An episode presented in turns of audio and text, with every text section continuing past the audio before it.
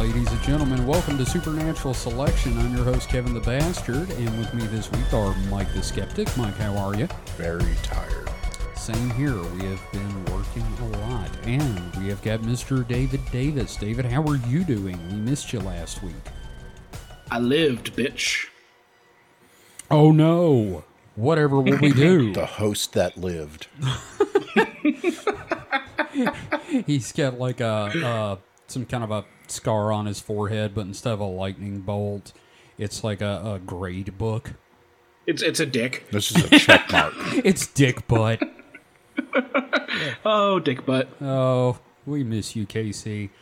All hmm. right. So let's see. We've got some housekeeping right up top. First off, a reminder that if you leave us a review on iTunes slash Apple Podcast slash whatever they're calling it right now, we will read that review at the top of the show as soon as it goes live. Uh, that being said, we have no new reviews. So moving on, we have a new store with merchandise with some amazing art that David did. Uh, Thank you for that, by the way, with each of us as uh, cryptids. Mm-hmm. And it's really cool. And uh, you can find that at our website, supernatpod.rocks. Uh, the link is at the top of the page. So, uh, yeah, go check them out and uh, get something. It's still time to get some stuff in for Christmas. Mm-hmm. Uh, we're also going to have some stickers of Archbishop Zipnack. I'm going to redraw that. Hell yeah. Yeah. Uh, we're also looking for advertisers. Our rates are reasonable and somewhat negotiable, so please use the contact link at the top of the website. Again, supernatpod.rocks.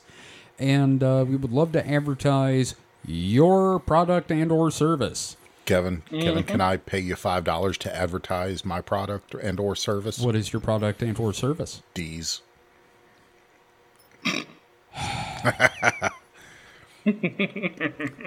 Why did I not see that coming? So you can also uh, find us on Mastodon. Uh, we are at super. Hang on, let me let me get this right now. At SupernatPod at HorrorHub.club. Yeah. So we're on the horrorhub.club instance. You can find us there. It's a real cool community of like-minded freaks. And we'll also have a link on the um to probably replace the Twitter link on the yes, website. that will be coming this weekend uh, since I've got a little bit of time off. We are Mm-hmm. also, of course, on our Discord. You can go in there, join us, the rest of the fans, and become a mantis cuck like all of us. Come shit post with us. Shit, yes, shit post with us. Join in the horrors. Occasionally, Mike is in there. I check it every once in a blue moon. This is true. So, uh, this week we're finally returning to the Men in Black with Return of Off the Rack Assholes. Mm-hmm. So, David, do you want to get us started here? This is the first one you and I have both worked on together, isn't it? Yeah, and I'm hoping that we're going to be kind of doing this more going forward to make it kind of easy on both of us. I think Um, so. Yeah. So I kind of want to grease us up a little bit. Oh yeah. Oh, baby. Grease me up. Yeah. I want to put us in the mood for this topic. You can't catch me. You're wasting So- your time. So so this is like podcast foreplay. Um, yeah, yeah. You know, yeah. I'll just I, I don't know I, I that- spit on my hands a little bit and coax you. So. I don't think I call it foreplay so much as uh, prep work. There you go. It's So, way Same more difference. business-like.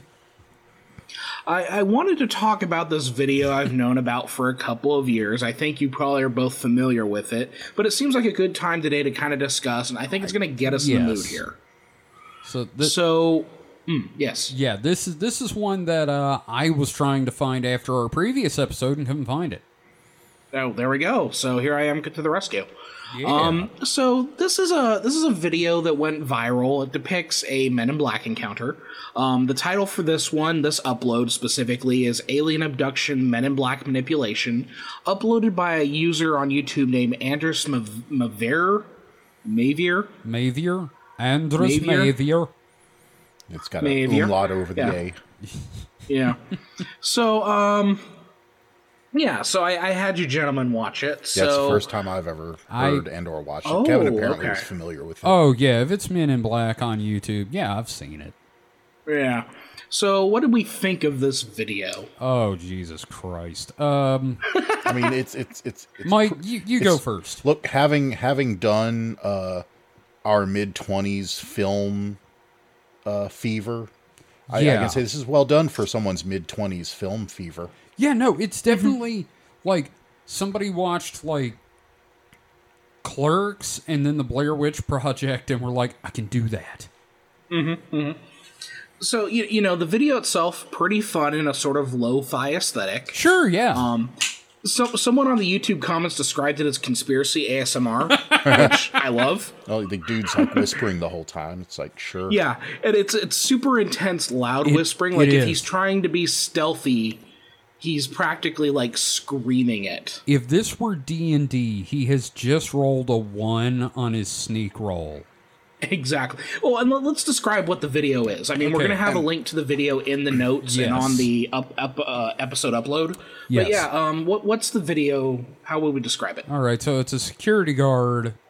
Uh, there's there's a lot of holes in this, but uh, it's a security guard recording with his phone the screen of the security system, showing an alleged encounter of a s- a a, a receptionist, yes. at a law firm in Anchorage, Alaska, and uh, her having disappeared. Mm-hmm. Now, And uh, you know, there's Yeah. some there's some high strangeness going on in there. It's pretty well executed. Yeah, yeah, okay. Uh, yeah, I- I'd argue. I mean, I mean, I okay, know. look, I mean, I I, I would, obviously, yeah. I would think high strangeness would mean there's something obviously not explainable. What- Like, there's no like we- levitating no, things or but anything. he takes control of her mind. yeah, yeah, but let, let, let's buy into the logic of the video. Sure. And let's just assume this is real. Like him exerting his will over her is, I would argue, high strangeness. Yeah. Mike, just just hit uh, for it's like it's like minute. high versus low fantasy. it's low. Is it lo-fi high strangeness? No, it's no. I'm just saying high or low fantasy. Okay. I think this. I don't know. I mean, it it, it just seems too. Staged. Yeah. Okay. I mean, Well, okay, but like again, guess what like, it's supposed let's, to let's buy into the situation. Just, just for for. Let, let's buy into the situation just to kind of play along here. But the the, Sure. the, the, the the you see him manipulate her in such a way that it's just it's it's interesting. It's kind of creepy. It just shuts her higher brain functions down, and she turns into a puppet. And yes, I'm Yeah. going to admit that, like premise-wise, this is terrifying. Yeah, so you know, this isn't the first version of this that I've seen, but this is the one that I can most easily find. Right. Like I said, I've been trying to find it for a year now, and this is the first time I've seen a link to it, which that's kind of odd because every time I mm-hmm. find it and book and like add it to my favorites on YouTube, the account gets deleted. So you do the math. No. Well, and uh, you know, there's also something going on with a discussion thread about it, which I'll talk about a little bit. But um, Okay. you know, before before we move forward, um, Kevin, you know me and my love of horror, right? Oh, oh, oh, yes. Yeah, you know I don't get freaked out easily. Yeah. But things like this, like this video, I found it pretty creepy. I like it. Sure. Um, I think it would have been creepier if dude had shut the fuck up for a minute. Yeah, like obviously, like the window dressing kind of it, it, it makes it cheesy. Don't get me wrong, but like, uh, you know, the the whole wrapping around it. So this is on some Estonian YouTuber's channel who uploads goofy videos. Like one of the videos on his list is literally that viral clip of the crash Tie Fighter on the side of the road, Okay. With the stormtroopers waving the people yeah, by. yeah, Yeah. yeah. Yeah, so like obviously like it I think there's a tongue in cheek nature to this, but I still think like the the video footage of the alleged encounter works Yeah. as a kind of unsettling tongue in cheek kind of way to kick off what we're going to talk about. Right. And and that's fair. And uh, I do have a couple of thoughts I want to share. First off, this, Same. this video works better on mute. and if you cut it down to just the part where you see the man in black. Secondly, the main reason I think this is fake is that the MIB is too competent and he actually accomplishes something. Yeah, yeah. Um, Because like again, it, it's it's one of those things where it's like kind of creepy in the way that like Sure. how how smooth that thing goes. Yeah, no, it's it's creepy. Uh, but again, she didn't throw a pin or anything. Mm-hmm. Uh, yeah, th- they're not normally known for uh this sort of thing. Yeah, But you know, anyway, Mike, you had some thoughts. Please share. Yeah. So, um, couple of thoughts here. Okay. Having both, you know, worked in security and Yeah, yeah. some other some of my other, you know, hobbies and things. Um, so he's a security guard for a very small law firm. It's a little sus, really. No, I thought that too. Um, but Yeah. even that, so so small office firms like this aren't best known for their data integrity policies. So him saying claiming he can't export a file. Look, I worked in security in a very large building, and I once had a homeless man walk through the lobby while masturbating. and I was Okay. easily able to export a uh, copy of that footage And let me off of our console. Every time we have someone new start at work, Well, not every time. I haven't Well, shown the newer people. Okay, but- true, but I love getting Mike to show people this because he can't forget see about it. anything. But dude is obviously jacked yeah, no. I mean, I, I, when he turned towards me and walked to, to the desk, I was like, "Oh, Oh, it's great. Mike That's- just goes from sitting and like to standing without passing any of the space in between, pointing like at the get out!" Fucking and, hilarious. and my brain started thinking, like, "Wait, well, I wanted to get out, yes, but I also need to call the police." yeah. Um, but anyway, so my point so there so you're is saying that, that, guy came at you half cocked? yes, he did. Well, yeah, I Uh, mean, it, it, it, it was it was Half a little cock, floppy. Was he was he full mast? No, he was floppy. Uh, well, he was in public, and it's you. But uh, but anyway, so my point there was that you know it's it's pretty easy to get Yeah. copies of the f- raw copies of the footage off. And, and speaking of that, um, Mike, the, the, the, sorry, go ahead. and so which brings me to the next point is this does not look like any security camera package I've ever seen or software Right. package. Right. I I've seen a lot of them and they all looked exactly the same. Mm-hmm. Like from different companies, they all are really shitty interface looking, and this just looks like a uh, a Windows Media Player window that happens to say Yeah. Cam One at the top. I, I think it was QuickTime. No, it, it, no. If you look back, it's- it's it's a earlier version of Windows Media. It has that silver, those silver buttons on the bottom. Now, I defer to my elder. Oh no, it could be QuickTime, I guess. Now, the other thing I was going to say, speaking of what you were just talking about, Mike. Yeah. Um. Oh my God! I lost a point. Fuck. I mean, if I keep talking, you'll. Yeah, forget it. But the reason I think it's uh, well, it could be QuickTime on Windows because it has the Yeah, Windows uh, I close mean- minimize buttons. Yeah. Um, but another point. So okay, so she's a receptionist. She has a gun in her drawer. Yeah. When she grabs the gun and pulls it out, it's obvious she has never held a gun in her life. she the- okay, her finger is not in the trigger. It, she is not pointing at the gentleman. And she's- she's She holding it like gun it's- safety. a, a dead no she's not even practicing unsafe she's holding it like a dead fish she's not holding with any kind of fear or authority or anything she's kind of like eh i have a thing i'm Wh- supposed to hold for this Which is kind of weird for being in Alaska. Yeah, you know what I I mean, mean? if yeah, you're an no, seriously. you know i i hear a lot of them you know are proficient or at least you know know and use firearms Well, I mean, you never know when you're going to be working at a law firm, and then a grizzly just comes in. oh yeah you know the the, the gibbs the grizzlies in black Yeah, no. Grizzly comes in, you got to pop a cap in it, and bam. Not only do you have food, you can wear the fur home because it's always freezing. and and the other thing is that you know i mean you, this is more of a, a nuanced discussion because a lot of people can you know you know a woman alone in an office could see a different threat than me Sure, no, totally. but Yeah. generally you know if you if you have a firearm you're only presenting it in when you're actually you know think there's a threat Yeah. he didn't seem very threatening other than not leaving when she seemed to tell him to and she Yeah. she just whips it out there. You know, it's gonna be um, funny. It turns out he just walks up. Do you know John Keel? John Keel is a liar. Do you have a pen? I would like a pen. And that's all that it was. And so, you know, that though those are a little fishy. Now, reading the comments, which was a mistake, but so but apparently someone said that there is some other video of her where she talks about why this happened, that supposedly she was camp why and why the man in black had her pull her camera out. Yeah, there, there's some interesting stuff. Like, I'm not going to dive into it too much because this is obviously But fake. but she apparently re- reappeared later and was able Yeah. to recount these uh this these Well, things.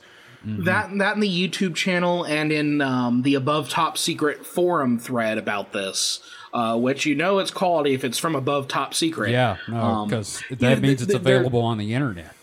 Yeah, they, they they also were trying to link it to a uh, disappearance in Alaska, which you know a lot of people go missing in Alaska. Well, Um, bears, yeah. of but course. Well, Yeah. serial killers as well.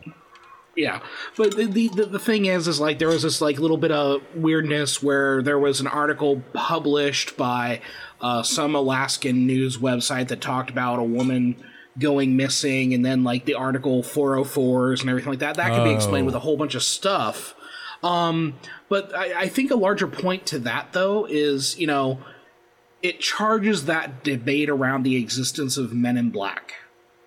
It, like it, it's it's that it's that kind of like outside stuff that gives us that thrill in that regard. So you know there, there's all sorts of different outside factors that bolster belief in something like this. You know, um, but it's a lot of this like piggybacking on other mysteries, which I feel is super important for what I'm going to talk about later tonight. Right. But I kind of see it as a thread in all the stories we're going to be talking about. Yeah, absolutely. And that sort of thing with a missing person, like you're talking about, you, if you really know how to work it, it's perfect fuel for your viral video project starring your friends who want to be actors. Yeah, and, and that's you know that's why so many ARGs are so fun because Oh, you yeah. know if you if you know how to like dial into that stuff and create the fake news website to you know perpetuate Sure. that sort of thing. That's why that's why uh, Blair Witch was such a huge deal when it came out in the early days of the internet. Right. And I mean, because it was also like the first big found footage movie to really, you know, Yeah, Yeah. yeah. like so i again, it's this thing where like the video itself pretty cheesy, but when you factor in like people bringing in their own experiences in the YouTube comments, or then saying, "Oh, hey, yeah, no, this happened around the time a woman named Nicole went missing in Alaska," you know, that sort of Right. stuff is what kind of yeah. pushes it forward. Well, again, this all kind of, you know, it's people making something real, like, you know, Slender Man. But. Mm-hmm. But we're not talking about Slender Man tonight. We're talking about Men in Black. And Slender well, he Men is a in man Black. in a black suit. He is, but typical Men Oh. in Black have faces and don't have uh, tentacles sticking out their backs. not necessarily, not necessarily. A lot of men in black are described as featureless. Slender Man is just a uh, man in black that has gone uh, rogue. No, I think he's the. He's been put on a rack. He's gone native. He wants to. He just he just wants to you know live his best life. I love children. Yeah. In the Slender Mansion. Come and be my proxy. So so so you know as a slight tangent. Yeah. Men in Black and Slender Man. Does that speak to a inherent uh, untrust of to authority of us? I 'Cause think the so. Oh yeah, yeah. Yeah. And also, I kind of feel like if Slender Man is related to the Men in Black, he's like the last boss fight of the game, where you're just shooting your way through Men So- in so Black, he's the- and then you get to Slender Man. Excuse me. He's the king man in black. Yes. No, you just you go through He's the, the like secret men. You, you go through the secret Men in Black facility, and they get like more and more grotesque and like primordial as you go uh, deeper and deeper into the facility. Because they're Yeah. older and more, you mm-hmm. know, mm-hmm. eldritch. Mm-hmm. Yeah, Yeah. twisted and I don't know, maybe they did They experiments on each no, other. No, what it is is they don't have to be around people as much, so they can be weirder. Ah. it all depends on how high up you are on the uh, chain of command. Well, see, as as a man in black grows, he can't like fit into the, the- Oh, the- into the, car. no the person mold anymore. Oh, so okay. like the. There oh, you go. Gotcha. I like that. There's just the the oldest man in black is just like the size of a you know small airplane hangar, and just like but why hanging does from hanging from cables from the ceiling But, With but why does the larger Men in Black not simply eat the smaller ones? because they're can't. They're, faster. Well, there's his children and and or you know the ones that feed them Yes. There you go. Yeah, Yeah. they just throw hamburgers at him. So, Yeah, what do what do, did Men in Black eat weird things uh, like car bleach. batteries? Bleach. They drank Oh, yeah. bleach. Yeah, he's, he they, he needs them to go get him bleach and bring it back. Yep. Well, I mean, they don't even know what fucking Jello is, so it gets weird. so, our first real topic tonight, after that interesting little discussion, is uh, Brad Steiger. Actually, so my sources for my stories tonight are from Nick Redfern's book Men in Black: Personal Stories and Eerie Adventures, and this is one of Nick's many many books on the subject of Men in Black, and I do recommend you check them out. If the name Nick Redfern is familiar, check back on our first episode, Off the Rack Assholes. Now, our first story, like I said, is about the author and investigator Brad Steiger. Have, have either of you guys ever heard of him? I mean, I hear you gibber a lot about names, so I'm sure that one's come up. Sure. I, I've probably absorbed it through the larger pop culture of Men in Black sightings. Right, and various other investigations. He's written Mm-hmm. something like 80 books. His wife's written 40. I mean, like, they're prolific as hell. Mm-hmm, And so, Brad was a researcher. So, so he's the John, he's the uh, Chuck Tingle of uh, UFOs. kind of. I Pounded can't in actually. the butt by my fear of the Men in Black. Actually, I kind of feel like Nick Redfern is more of the uh, Chuck Tingle of the Men in Black paranormal world, pounded in the butt by the uh, by the rare blood type that's aliens, you know, stuff like that. So Brad Steiger was a researcher into the paranormal and had many run-ins with the unexplained. Uh, Unexplained. Unexplained. He also was never one to let the truth get in the way of a good story. Ah, one of them. Yeah. If anything I'm about to relate to you guys is true, it's that when you look into this stuff, it does tend to look back at you. So, something to remember. Uh, Okay. Do not approach these sorts of topics lightly. Synchronicities will creep up and just beat the shit out of you. So, so one of the things I did not get into uh, in our last episode, and I'm not going to get into too much this time, are the Men in Black's phone shenanigans. What, like they're prank calling people? Yes, John How Key. Simps- it's it's Bart Simpson esque. it is. It kind of is. Now, John May I speak to huge ass? John Keel and other researchers have reported bizarre static, clicking sounds, and voices while discussing UFOs on the phone. Now, even Henry Zebrowski and Marcus Parks of last podcast have had this happen on a few occasions where they were discussing uh, conspiracies in the paranormal. They would hear a click and breathing on the line. That's just perverts. Okay, that's fair, but it's NSA perverts. now, Brad had something a bit more interesting though, because he's not going to be one upped. Now, now I've been getting a lot of robocalls that have that like clicking and breathing. Do those count? Uh, that depends on uh, if they're trying to sell you something or they're trying to tell you to quit it. I've I've had some calls that are just like they click and then you hear a little breathing and then nothing. I've had those too at work. They're weird. Yeah. So, Okay.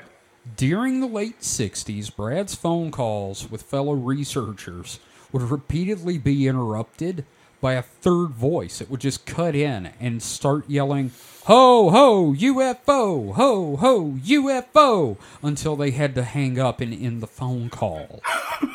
It's like a Mufon Baba Booey.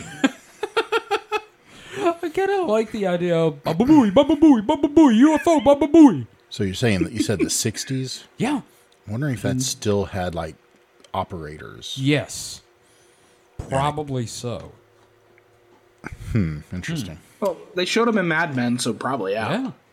Now, to quote Brad's own account of another incident, I quote A friend who had been doing a great deal of research on my behalf told of the time when he was anticipating a visit from me. He picked up the tel- telephone to make a call on his private line, only to hear the following bit of conversation. Has Steiger arrived in town yet? Not yet. What motel will he be staying in? The correct name of the motel in which I had made reservations. Don't worry, everything is set. At this point, my friend broke in and asked who the hell was on his private line. There was a stunned silence, a click, and then the steady buzzing of a clear line. Agent Beige is going to be disciplined for that one. Oh, yes. Now, another time, Brad had checked into a hotel room before a conference and found some of his luggage was missing. So he picked up the phone to call the front desk and found someone else was already on the line asking a third person, when's he supposed to check in? Steiger replies with, I'm already in my room. And then someone on the line yells, Oh shit! And they both hung up.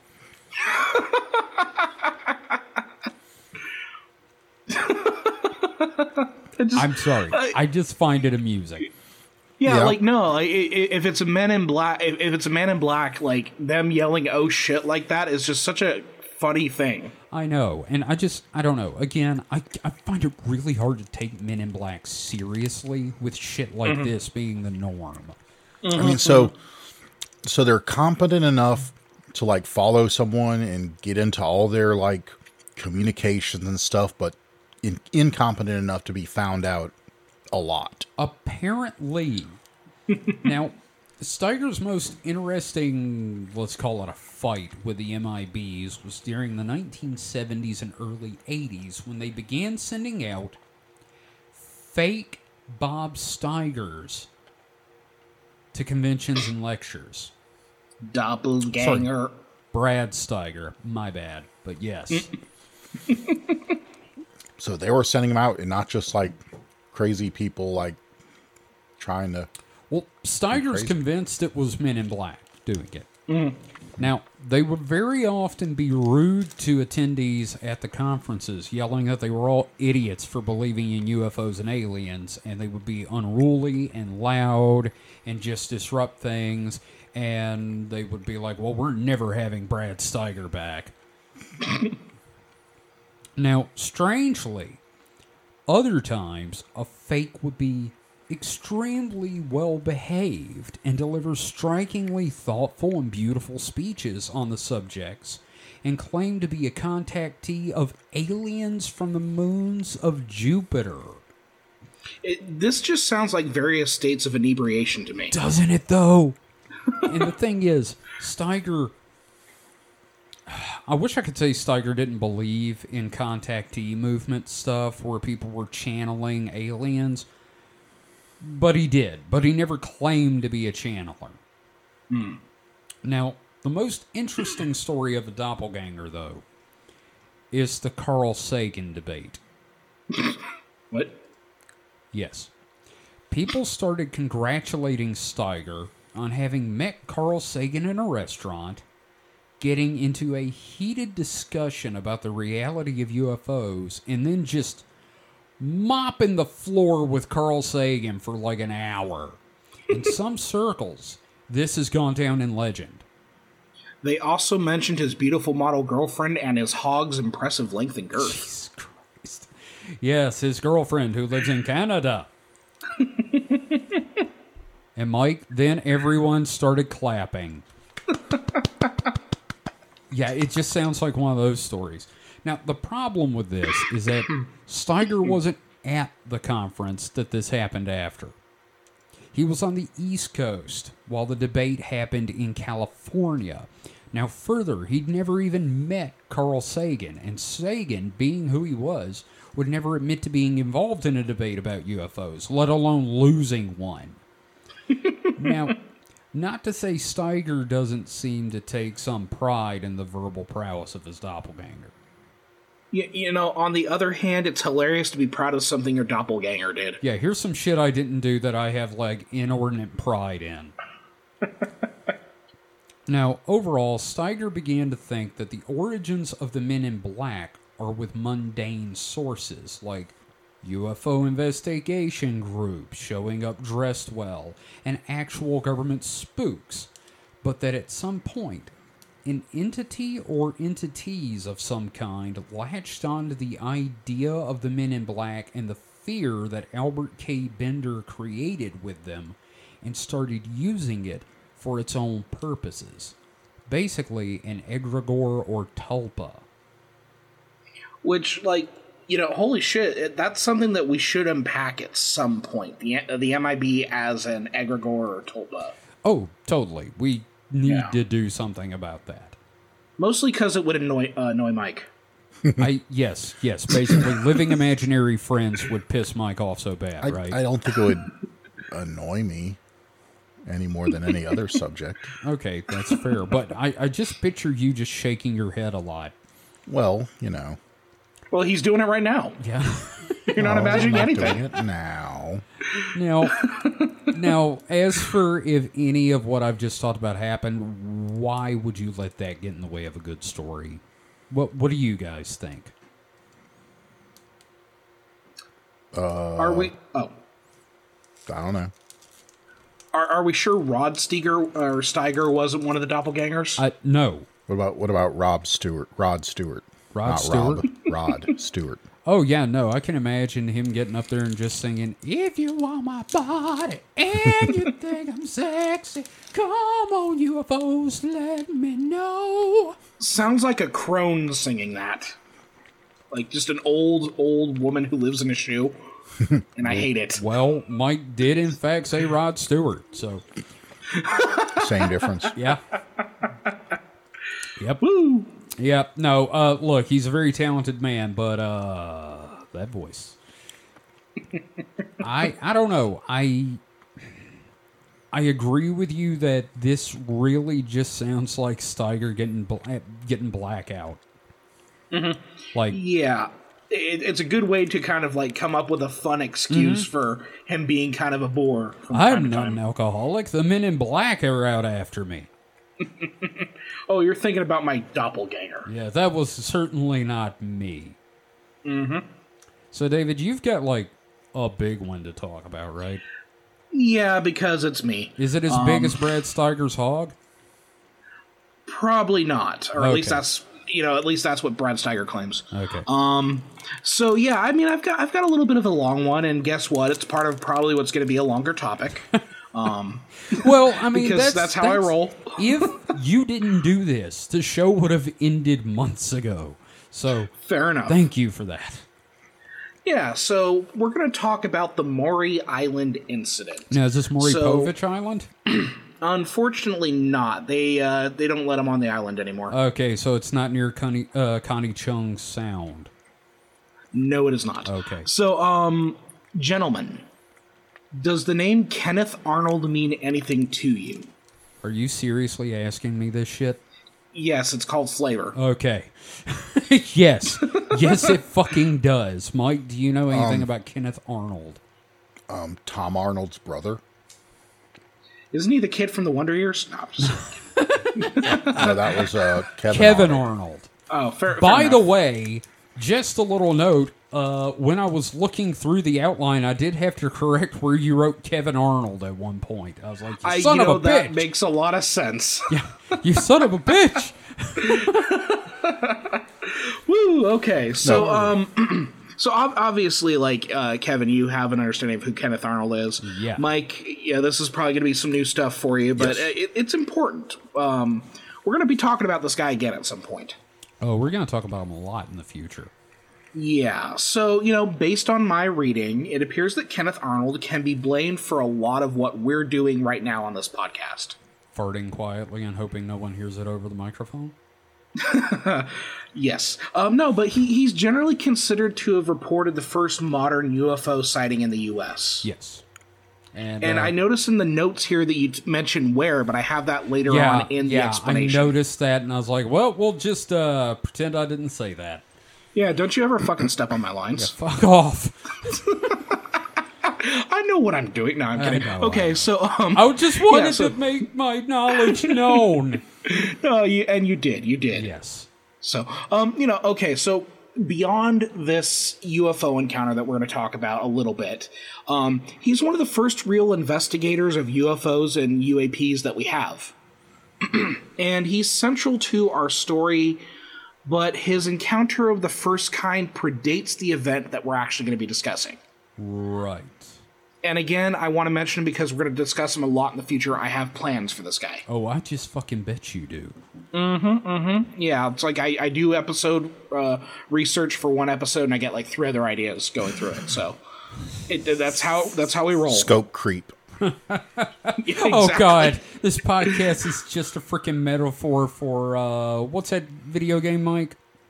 Uh, what video game? The one you kickstarted and you're never Oh, gonna get Star get Citizen. Star Citizen, that's it. the podcast I- I version. gonna- No, only if we start like taking money for you know new cryptids that we never deliver. Hey, wait a minute. Speaking of, if you'd like to donate to our Patreon, all right, let's move on. Well, you know, I, I, I, I, I say it's equivalent to like going on a wiki binge where you just go to one article Oh, yeah, on whatever no. Mm-hmm. wiki and you're just like clicking and soon you have like seven tabs open. Yeah, God forbid you get me on the Warhammer 40k wiki. exactly. So, um, as for what I want us to know about him right now, here are a couple of brief notes, and we'll flesh this out later on. But Right. um, he was born March 29th, 1915, in Sebeka or Sabika, Minnesota. Oh, it's Sambuca. probably Sabika. Probably Sabika, yeah. Oh, don't you? It's, it's it's north, so it's probably Sebica. Sabika. don't Okay. know. I don't um. I don't I'm give a fuck. talking Anyway, It's Seppuku.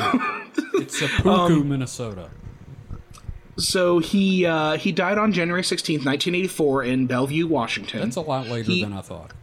Uh, he was an aviator, businessman, and politician. He had won Idaho's Republican gubernatorial nomination in 1962, but would lose the general election. So he's kind of a fairly normal guy. Yeah, no, I mean, but well, do you really want me to go into how many politicians have seen UFOs? That's fair. There's also the politician who writes about the Bigfoot thrillers, Yeah. or are, are they erotic thrillers? They're don't remember. Erotica. They're just straight Oh up. man, we, we need to get one of those and read it. Anyway, yeah. Um, and you know, just so he doesn't seem like such a straight laced dude, I do want to point out this really stupid, nerdy thing. um, he also campaigned for Barry Goldwater and flew a banner with the slogan "AU H2O 64." So Goldwater Oh God, damn it! I was about to say, I was like, wait a Yeah. minute, it's gold, and well, oh God, damn it! Yep. Yep, Yep. yep, Yep. So you know, just again, kind of a, he, a normal guy, pretty respectable in all regards, and then he pulls shit like that. Well, again, he saw flying saucers. Yeah. Okay. So, as for his sighting that he had, um, I'm going to cover it another time. But what I want us to know is that on June 24th, 1947, he spotted nine UFOs flying past Ma- uh, Mount Rainier, and it was the first World War II, uh, post World War II sighting of UFOs, with the first instance of like national coverage. He basically kicked off that era. He kicked off the UFO era, and uh, like you were saying, this is the first post Foo Fighter. Mm-hmm, Not to be confused Oh. with the band.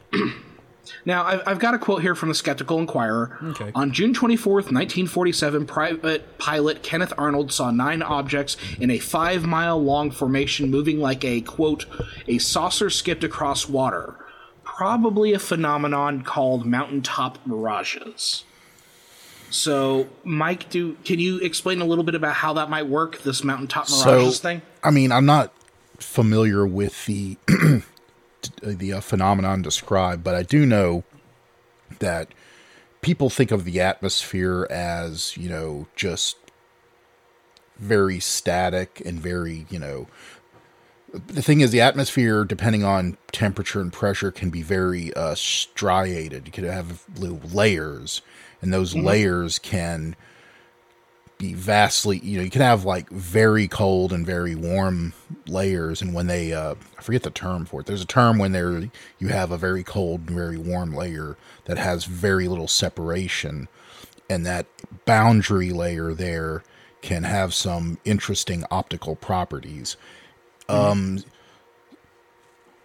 trying to think there's okay i've lost it there but there were- there's there's several uh you know well-known phenomenon that come about from just that kind of boundary layer yeah, and w- with the, with the movement of the clouds and the reflective properties of the the water that's in the clouds, Yeah. like it can it can really mess with you. Yeah, I mean that's the thing is that that boundary layer, just because it has such you know warm and cold airs in such close proximity, it can you know gather a lot of moisture, which also will call change you know your uh, refraction index and stuff. That'll you know make you'll just see things. You'll see you know it'll be almost like a mirror sometimes. That's what it was. It was the uh that inversion that a lot of Asian uh town saw recently, not recently, but like a year or two ago, was basically like a giant mirror in the sky. Oh, is this where you see a? But yeah, you see, like, looks like away? cities in the sky. Yes, yes. And yeah, it's. Isn't just called from a parabola? no, no, that's that's a different thing. Okay. But but it's basically Still. just because of a, a temporal difference, and you have like just this layer of water that gets trapped there. Right. It just kind of basically looks like a mirror. It looks like the surface of a lake. Well, Mm-hmm. can I just say I've been trying not to scream at both you for debunking, trying to debunk the Kenneth Arnold case. So, uh, Well, yeah, I, I, go I'm, I'm, I'm fuck making a point here, sir. Okay, I, Yeah, I'm making so- a point here, sir. Right along with me here. Okay. trust me. All right. Trust the process. sure. Um, So you know, water, uh, you know, the mountaintop mirages. Okay, yeah, I, I mean, I could see that. Or it could just be pelicans because it is always fucking pelicans. God damn it. Um, that's one claim and an example of the larger pelicanism trend, which is a new term that I love. That is true. There are a lot of uh, people saying that UFO sightings are uh, pelicans because they're basically flying mirrors, according to skeptics. Hey, I never said that. Not you. Pelicans are made of aluminum or something. I don't I know. don't Very know. white, you know. made up. They, they they also from the pictures I've seen lately try to eat everything like They you know do. Capybaras and other and humans and you know uh I don't know anything they can try to put their mouth around. I, I I love that video of the pelican that just eats the pigeon. Yeah. Oh Yes. yeah. Yes. Yeah. It's horrifying, but also just like it, it Did, lives. didn't it like lay out a little bit of fish to lure the pet the uh the pigeon? Or they're thinking of something. I don't else? remember. I don't remember, Pelicans but I wouldn't just- put it past that crafty son of a bitch. Yeah. They're just reflective assholes. That's it. exactly. Isn't that and also Okay. uh flying saucers? Reflective assholes. Shut up. There you go. No, well, that's I mean, the technically, I'm going to be talking about some reflective assholes right now. Yeah, So, let's get on with um, it. Is that that's also why the porn stars use bleach? Oh God. That's why the men in All black right. need the bleach. Ah, yes, for their reflective assholes. Yes. All right, so well, let's talk about the actual incident in question, because you know we have that whole thing with Kenneth Arnold. He's already on the map. His uh, Right. encounter predates Roswell, New Mexico, which is like the big one that everybody knows. Same year though. He's married to Roseanne same Barr. year. Okay, let's get on with it. I, I think like maybe like two weeks, two or three weeks before. No, no, it'd be like a, a week or two before Roswell. Which is interesting. Yeah. So, you know, as for my sources here, I'm going a little lighter this week. Um, I still ended up doing like what, like 16 fucking pages? Anyway, um so I'm going to try to get a proper book on for on this for what will be a larger topic on the 1947 UFO flap because I think we can call it a UFO flap. Oh God, yeah. That's no, the technical term, yeah. It, uh, UFO flap is any uh, mass amount of sightings over a certain amount of time. Uh, and I thought, 1947 was a good year for that. thought Indeed. that's what you installed in your door so you didn't have to open it every time the UFO wanted to go outside. Now, funnily enough, there was also a 67 UFO flap. Mm-hmm. 20 years later. Well, that's another episode then. So there, we you go. So, one of my sources is the documentary The Men Who Saw the Men in Black, which came out in 2021. Um, I'd stumbled onto it on Canopy, of all places, because I use Canopy for my, my class that I teach because Right.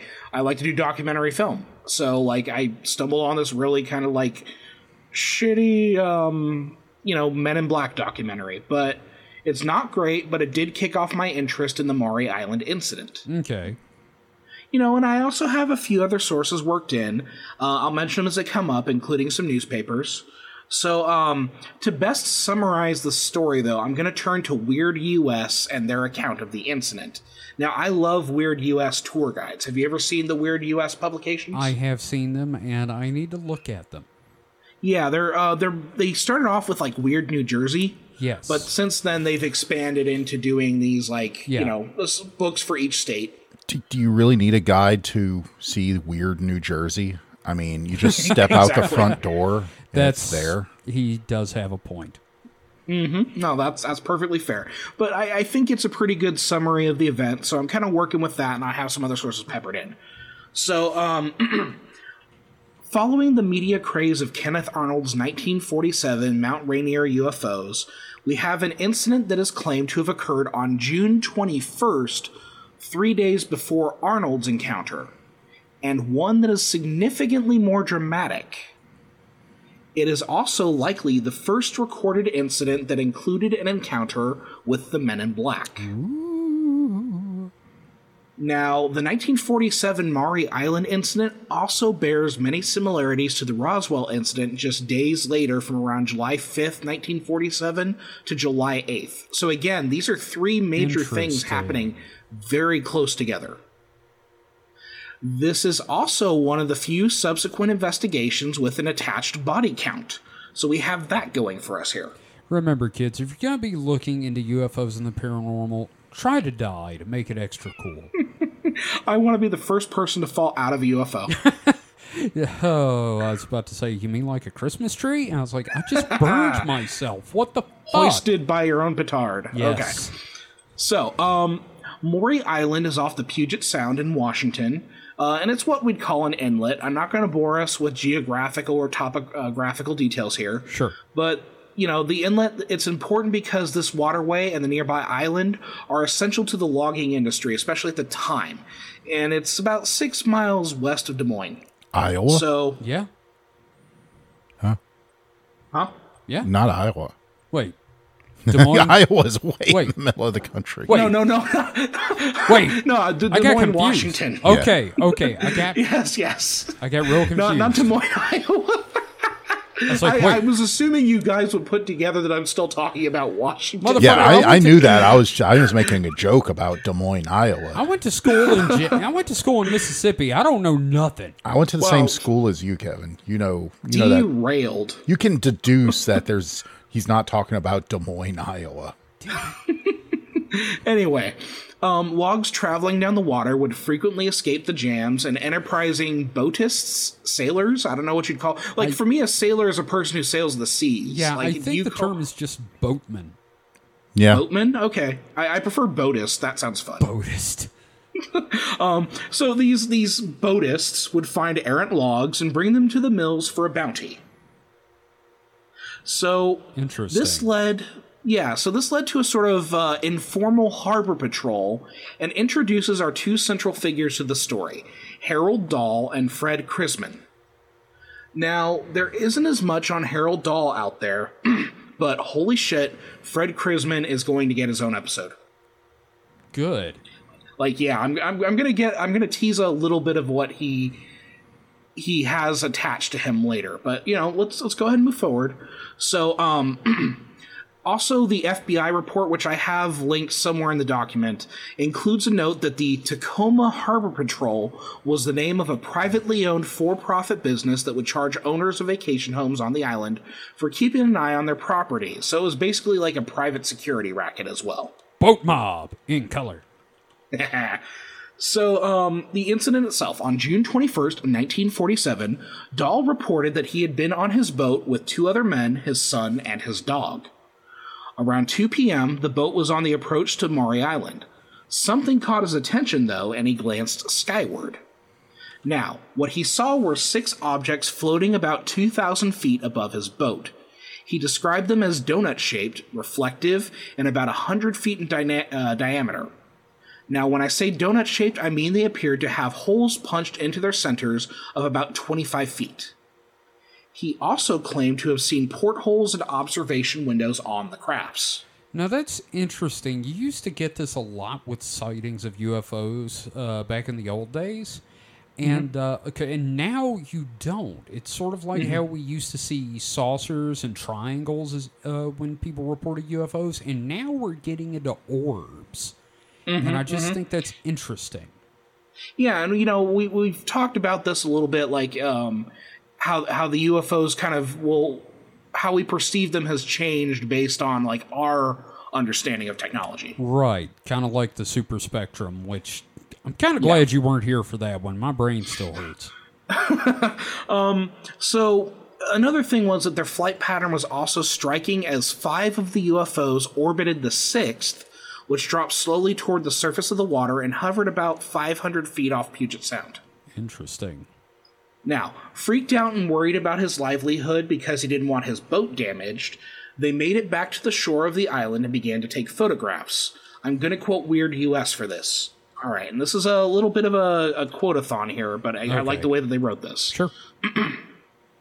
The lower ship stayed in position for about five minutes, while the with the other still circling above. One of the ships left the formation and moved down, touching the lower ships. The two kept in contact for several minutes until Dahl said he heard a thud. Suddenly, thousands of pieces of what he thought were newspapers dropped from the inside of the center ship. Uh, Mm-hmm. Most of the debris landed in the bay, though some hit the beach. Dahl recovered a few pieces, finding it was a white, lightweight metal. Along with the white metal, the ship dropped about 20 tons of dark metal, which he said looked like lava rock. When the lava rock hit the water, it was so hot that steam erupted. They took cover after several pieces landed on his boat, damaging it. The debris hit his son on the arm, burning him, and another piece killed his dog. So it looks like this week I'm uh, the dog murderer. well, no one think of the dogs. Right? You know, if we ever mention a dog in an episode, that's probably not a good sign. Yeah, Mike, Yeah. Yeah. I don't so, think you should mention dogs. So I'm going to go ahead and continue here. Um, after the rain of metal, the craft rose into the air and headed west out to sea together. Dahl went to his boat and tried to radio for help, but it did not work. They sailed back toward their dock, dropping the dog over the side as a burial at sea. Oh, God. Dahl took his son to the hospital for treatment and then told his bod, uh, boss, Fred Crisman, what had happened. How in the hell have I not heard of this? Um, you know, a- again, like it's actually a very popular case, but like it reached its peak in like the the 50s and 60s. Okay, that's fair. The the other thing is we're going to find out that this is probably a hoax. So that's the other aspect of this, but the story's fantastic. Yeah, sure. Now I- I'm going to go ahead and dub this section "Enter Crisman" to the tune of "Enter Sandman." All right. So Dahl gave Crisman the camera, and uh, then Dahl developed the photos, um, which allegedly showed the ships in the air. Okay. However, the negatives were damaged, which Crisman claimed was akin to radiation damage. Why would he know this? That is a story for another time. I'm Now- also not quite sure how much radiation can damage uh, photographic negatives. Right, and specifically, the photos were damaged because there were just like spots on the photos. Yeah, I mean, because it's it's silver halides, which shouldn't be too affected by radiation. You keep your science out of this. Maybe maybe it would uh could damage the uh the gel stock, but I don't know about the uh the actual photographic emulsion. I love I have a simple answer. I I have a simple answer to this. Yeah. It's bullshit. Well, yeah, I know. yeah. I'm just saying. you know. But but I'm buying So- into the narrative and explaining bloody bloody bloody. Oh, now you pull that shit out. You son of Oh a man, bitch. that's great. Okay, so Oh. fuck you. Anyway, um, so so Crisman says that he didn't believe Dahl, which knowing Crisman, that's hilarious to me. Anyway, so Crisman went to Maury Island to investigate for himself to collect the rock samples of the mystery dog killing ore. Murderanium is a very rare and dangerous. I, I guess this is the ore they make uh, automotive coolant out of. yes. So, um, Crisman claims that one of the airships returned and appeared to be watching him. You know, I could go off on a tangent right now about the way UFOs seem to react to people mentally uh, in situations like this, but uh, I'm going to save that for another episode.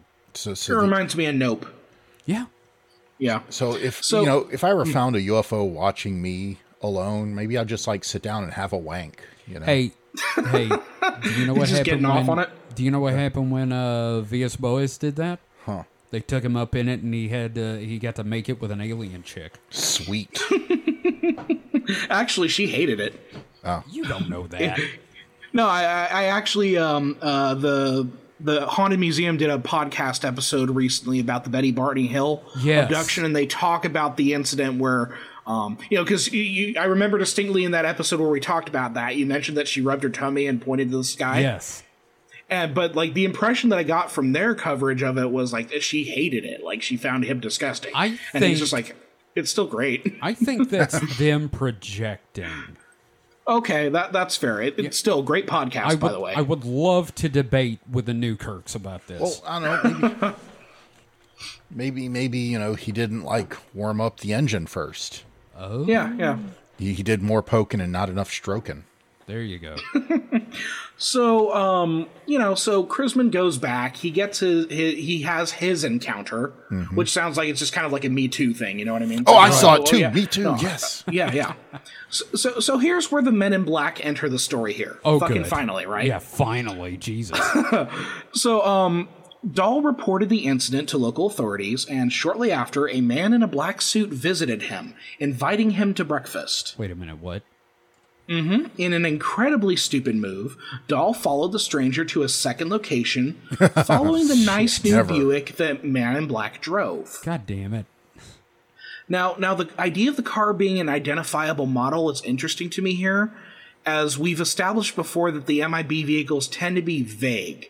That said, a Buick is an appropriately generic government vehicle. I yeah, because it easily mistaken for a Cadillac. Uh, uh, Yeah, Buick is just the the. Uh, it's just there. We had a Buick. you're not successful enough to have a Cadillac. You're not poor you're- enough to have a Pontiac. Yeah, you're just you're just like okay. So You you are a middle manager. You're a You couldn't- accountant. Yeah, you couldn't get a car with an ack at the end. Yeah. So, so you just just I'll get a Buick. Yeah. Right. That that's a ring endorsement. Buick, call us. Well, you Buy know, Buick. It's uh, It's you know, there. it, was, it was the car brand that was you know so popular in China that you know it wasn't killed by the uh, government bailout. there you go. There you go. So I, I think this breakfast is also a good example of high strangeness. Um, you know, Mike's probably going to debate me on whether or not this is high strangeness or not. But um, the, the stranger asked Dahl no questions. Rather, the stranger replayed the entire encounter to Dahl and then warned Dahl that bad things would happen to him and his family if they discussed the incident. I swear to God, if you ever tell anyone about what you saw, I am going to have Zibnak core your asshole out. How are the eggs? Are they too runny? Uh, no, I'm just, I, you know, and I can't get any details on whether or not this man in black ate anything. I want to imagine he's just sitting there, He's sitting- staring at this guy eating his moons over my hammy. I just picture him like cutting up a waffle and like stacking the individual cut pieces into a tower while threatening to murder this guy's family. So yeah, like the so number one, like the man in black offers him like, hey, well, let's go to breakfast, and then says like asks no questions at all, which is why you assume he's there, and instead just tells you the entire experience that you've had up to that point. You know what? This sounds like a Weird Al Yankovic cover of a min- Men at Work song. It kind of does, yeah. He So- brought me in and gave me breakfast. So, around a month after the incident, Dahl and Chrisman would seemingly ignore this warning from the man in black. God damn it. And they sent a package of metal fragments and an associated letter of the incident to Ray Palmer in Chicago, who would later launch Fate magazine. Now, Ray Palmer should be familiar to us, yes? Wasn't he the Atom? Uh, the atom was named after him, yes. Okay.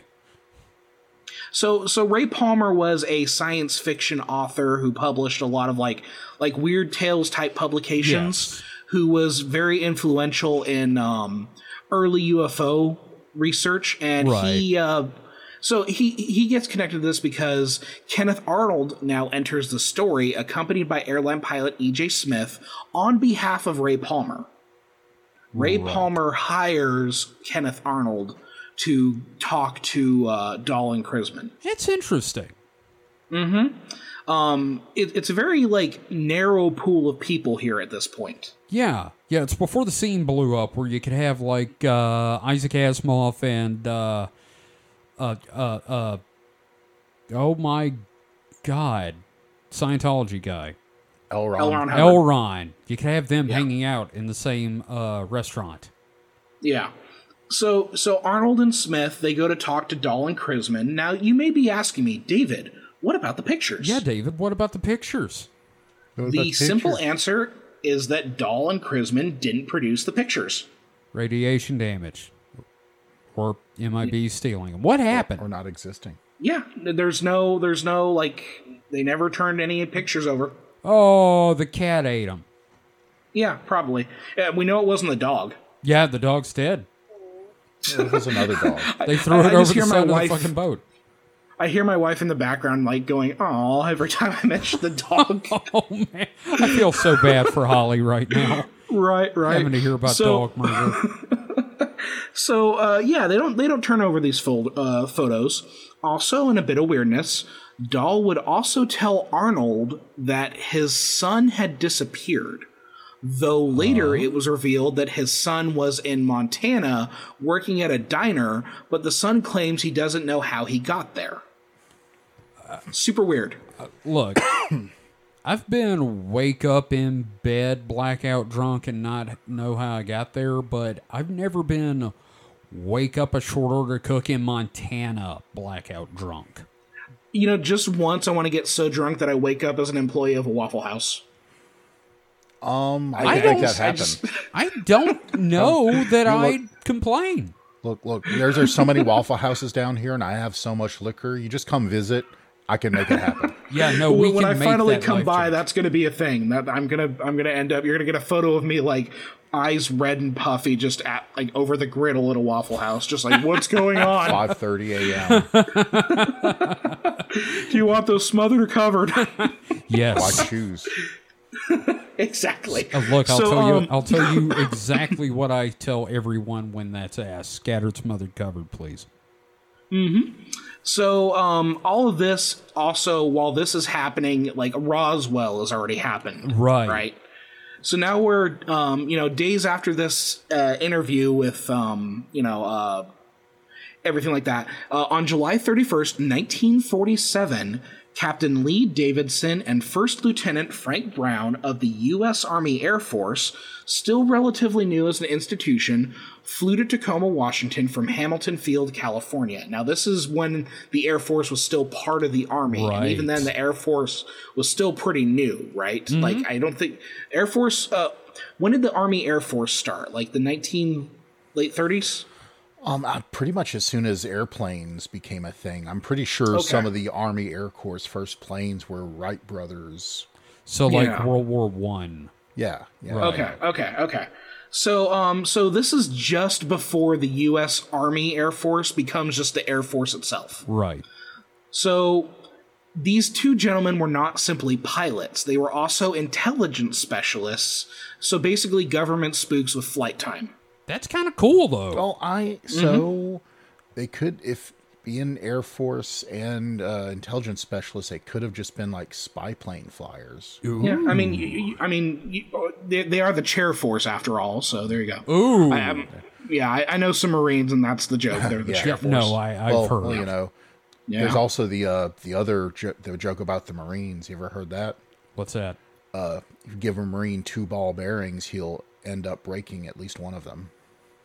I, I thought it was like he'll eat at least two of them. No,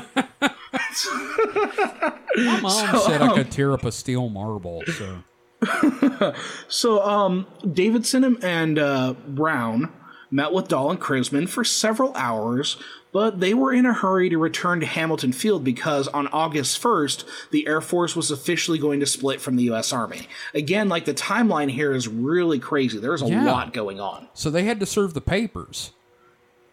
I- Is that true?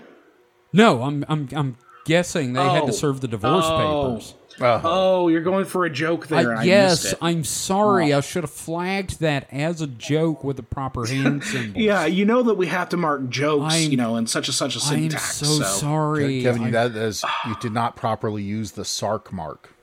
I'm sorry. I'll do that next time. Jeez. What At- at least it wasn't as bad as the ti- killjoys? Jesus. It, it wasn't as bad as the time that you were waiting for me to launch in with a joke that I had written into the script. And you were had just staring off it. into space. Yeah. yeah. Yeah, so wasn't this one's on me again. Okay. well, So, we're all um, tired, so it's fine. Yeah. Yeah. So um, the two men flew out from McChord Airfield uh, in Washington around 2 a.m. on August 1st, 1947, in a B uh, B 25 bomber with two other men, uh, two other enlisted men. Uh, about 25 minutes into the air, however, the plane crashed near Centralia, Washington. You never leave that early in the Kevin, morning. Kevin, you know what the Mm. B twenty five is? What's that? The Mitchell. Mitchell. Waka Jawaka. A movie with a Wow and it is okay by me. So I think we saw Mitchell. I think when we went saw uh, the the air show. Yeah, Was well, not the what- air show, but the little where they blo- the bombers flew in. Remember at the uh, the the field here? Oh right, yes, yes, yes. We saw one. Yeah, that was a. I think it was a Mitchell and a uh, Stratofortress. Yes, they were both very cool. It's, it's it's a big plane, right? It's Yeah, like it's a a- big it's Pretty fucking big. So, so the a Mitchell, bomber. if I remember right, the Mitchell was the one that the Doolittle Raiders used.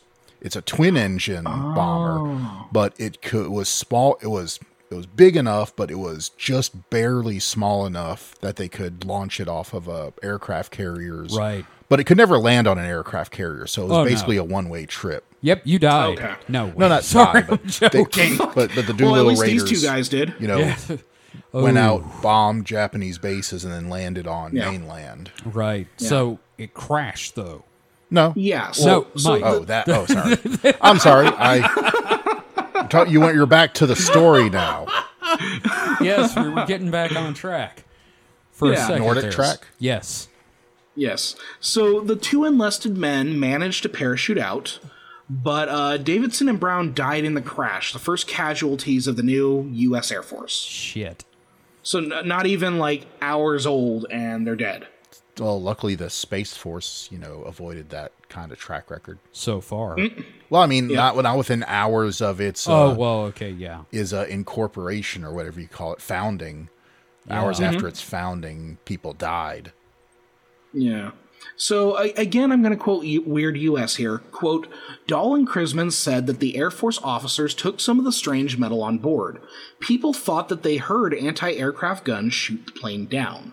The local newspapers and FBI received phone calls stating that the plane was shot down to cover up the information Brown and Davidson had found.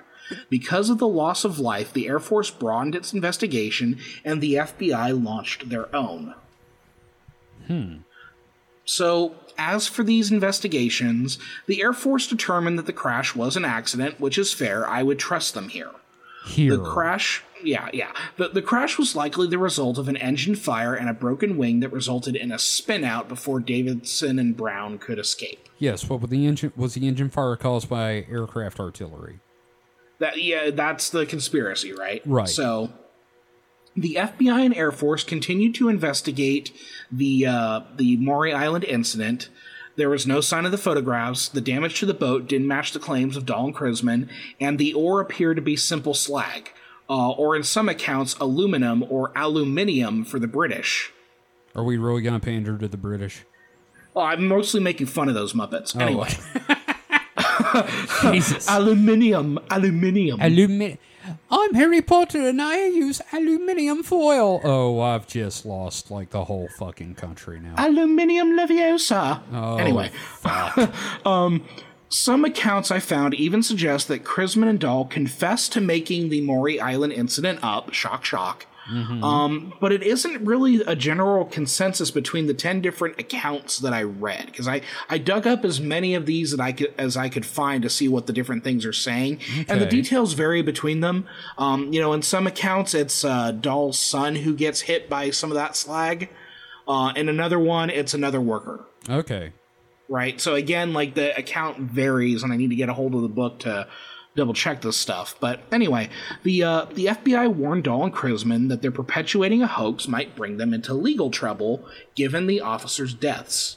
That'll happen. However, right. However, by 1950, Crisman continued to talk about the event, and Kenneth Arnold would include the incident in his 1952 book, The Coming of the Saucers. That's porn. So, hmm yeah, yeah, The Coming of the Saucers. You're going to have a huge wad on your hand. Anyway, Oh, here the aftermath of all of this. So there is the obvious theory that a shadowy branch of the government covered up the incident by sabotaging the bomber. I'm not really going to humor that. It's low hanging fruit. right. Now, the general consensus is that the Maury Island incident is a hoax. Mm-hmm. Crisman, an interesting figure, would also change his explanation of the event that he only had a second-hand experience with. Hmm. So this is from How Stuff Works, which I find hilarious that this was on How Stuff Works. I was gonna say, mm-hmm. Before his death, Crisman was peddling a new, improved UFO less version of the Maury Island story. He now claimed that the truth involved not flying donuts dropping slag, but something even more dangerous illegal dumping by the military aircraft of radioactive waste into the harbor. Though this tale was no less tall than his earlier one, it has already entered UFO literature as the solution to the Maury Island mystery. Hmm. Now, even Captain Edward Ruppelt of Project Blue Book argues that the Maury Island incident was a hoax. This incident would also be mentioned in the legendary book They Knew Too Much About Flying Saucers by Gray Barker. oh boy. It would also be included in the Majestic 12 documents. Craig Glenday cites the incident in his 1999 book, The UFO Investigator's Handbook. So this is a pretty common story. Okay. The reason why we don't hear about it much is because, like, It's pretty much considered like, a it- hoax. yeah, it's considered a hoax.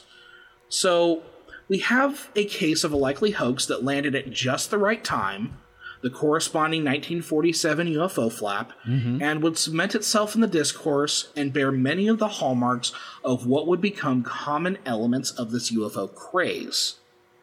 Now, before I, I close out here, I want to emphasize that I haven't even begun to scratch the surface regarding Crisman's unique role and life in this show. We're talking CIA backed anti Castro weapons programs, the JFK assassination conspiracy, and fighting mole men in World War II. Wait a minute, Mole men? Yes. Jesus Christ, this is perfect. So, so thoughts? Uh, Personally, eh, okay, I think that at the core, there's a perfectly good, interesting UFO experience that once Crisman got involved was blown out of proportion, Gray Barker style. And I think Crisman was a stranger to the truth and just flat out couldn't stop talking. Mm-hmm. Mike, Yeah. what do you think? Uh, honestly, I was doing B25 research. God damn it! I missed part of it. Well, oh shit. Well, uh, okay. Anyway, so It's uh, all bullshit. I- I- yeah, it, it- like it's it's obviously a hoax, but it, it's funny that like it predates two of the biggest moments in the 1947 UFO flap, and it sets the tone for so much yeah, that's going on during that time and afterward. Yeah, and I, I really like that you use the term flying saucer craze because it really was. And 40, 47 was insane. Mm-hmm, mm-hmm. Yeah, and that, that's why we're gonna have to do an entire episode on the summer of 47. Oh, God, that's going to be great. Because mm-hmm. 47, they even had like the sightings over the White House, didn't they? I believe so. Yes. I think that was part of the 47 flap. So, mm-hmm. my last topic for today mm-hmm. is a weird one. no shit. Yeah, I know. like the others were normal. So, Mike. Hmm. I know you're reading about airplanes. No, stop. Okay. I went down a rabbit hole because I was looking because when we were talking about the uh, the airplane crashing, I was like, and it, them attributing it to a Aircraft artillery. yeah or something. I was going like, I know air airplanes of that era. Um, some of the engines were known problematic, so I was looking up to see what kind of engine the uh, B twenty five had, and turns out it it wasn't. So there's it had the Wright Cyclone R twenty six hundred, which is as far as I remember, it's a fairly bulletproof engine. Okay. There were some the more higher powered engines that were going in the bigger planes had a lot of teething problems. But Right. By the end of the war, anyway, they should have been. They were Yeah. all pretty Right, much right, ironed right. out. It was, it was all mid-war stuff that they were having problems trying to rush No, no, everything no. into production. Now, now, Kevin, before you continue, Uh huh. um, Holly just like got up. She grabbed the notebook and scribbled something down and handed it to me because she wants me to mention this. Okay. So I literally have on this this notebook June 21st equals summer solstice with an arrow pointing to trickster gods. So I think I think you can get where she's going with I that. I fully understand where she's going with But, that. but I figured you would appreciate that like she got up, she paused Animal Crossing, got up and wrote that down and handed it to me. Thank you. So just thank her for me because yes, I totally understand that. Uh, I'm going to go get my uh, uh, cyclometer and find some tin cans. there you go. There you go. Okay, so my last topic. This is about Peter Beckman. Now, Peter Beckman is an actor. He got his start in the movie Chud 2, Bud the Chud. And he's been a voice actor in games like the more recent Street Fighter games as Zangief and in some of the Final Fantasy games. And he does a lot of anime voiceover. And I will have a link to his IMDb in the doc. I, I love uh, Chud 2. I don't think I've seen Chud 2. Like, And- like obviously Chud's fantastic, but Chud 2 is pretty fun. Okay. Well, it's like Yeah. well, it's like House is an interesting movie, and House Two is insane, and I love it. It's funny. You've seen House Two, right? It's got like a proc, uh, prospector zombie and some kind of a alien caterpillar puppy. A puppy. while back, but yes. yeah. Yeah. Okay, so this story starts around 1969 or 1970. It's a little vague in his story, and I wonder why. Now, now, here's a quick question. Was this during the summer of 69? I want to throw Bryan Adams No, well, because I'm asking for two reasons. Number one, because it's a funny fucking joke. Number two, we've already established summer is uh, an interesting thing here. You know, I'm not positive. Okay, okay, He does that's not fair, say. right? okay. We'll, But- we'll assume. We'll Uh, assume. But actually, it's funny you mentioned that John Keel in uh, Eighth Tower talks about how they're uh, they tend to happen at certain times of year. So, uh, and I think they talk about that in Hellier as well.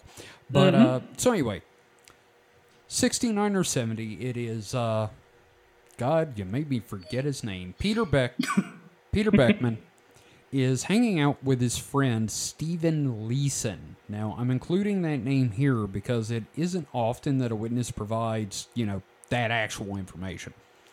Now, Peter and Stephen are hanging out at his parents' place uh, since his parents are out of town and they lived in the middle of nowhere with no neighbors. S- Which means around 1 p.m. it was time for mescaline. Woo! As one does. Yeah. So for the next eight or nine hours, they sit there listening to the soundtrack from Rosemary's Baby because that sounds like a great idea. Now, now, to be fair, To, be, fair, this sounds like something I would do. Though for me, it might be the Suspiria soundtrack. hey, whatever causes you to have like a horrible experience. Exactly. Uh, so he says the mescaline had worn off sometime uh, around 10 p.m. Now, I swear to God, I've read that line in a Hunter S. Thompson book. I know. God damn it. Uh, now, to, I'm going to let Peter tell this next part of his own story. So, quote As one of the tracks ended, I noticed a kind of change in the air. A shift. A weird shift. It was a change in the mood of the place. And then the Black Mass track comes on. Mm. Then things really changed. It seemed to me like we were in my living room, but also someplace else. In the southwest corner of the room was a dining table, which was overhung by a large lamp on a chain, about nine or ten feet off the ground. We both saw the lamp change into a dark black hooded figure. There were, it seemed to me, two or three of them, and the other two were standing a few feet in back of the main one. And we were like locked in place staring at them. I don't remember seeing any eyes or anything. Then suddenly, nothing. They were gone. So I like that although they were high as balls, the more reasonable assumption is that they're encountering a pocket of high strangeness. Yeah, I, I, mean, I do appreciate that. when you're, you're tripping like hell, but they were totally there. Well, yeah, no, because obviously, you know, the drugs had completely and absolutely worn off with no side effects Yeah, or the- the- the ramifications. mescaline by No worn out by 10 aftershocks, no, Yeah. you know. Yeah. So they're really confused at this point, as one would be, and they decide, you know what, we need to smoke some hash to take the edge off.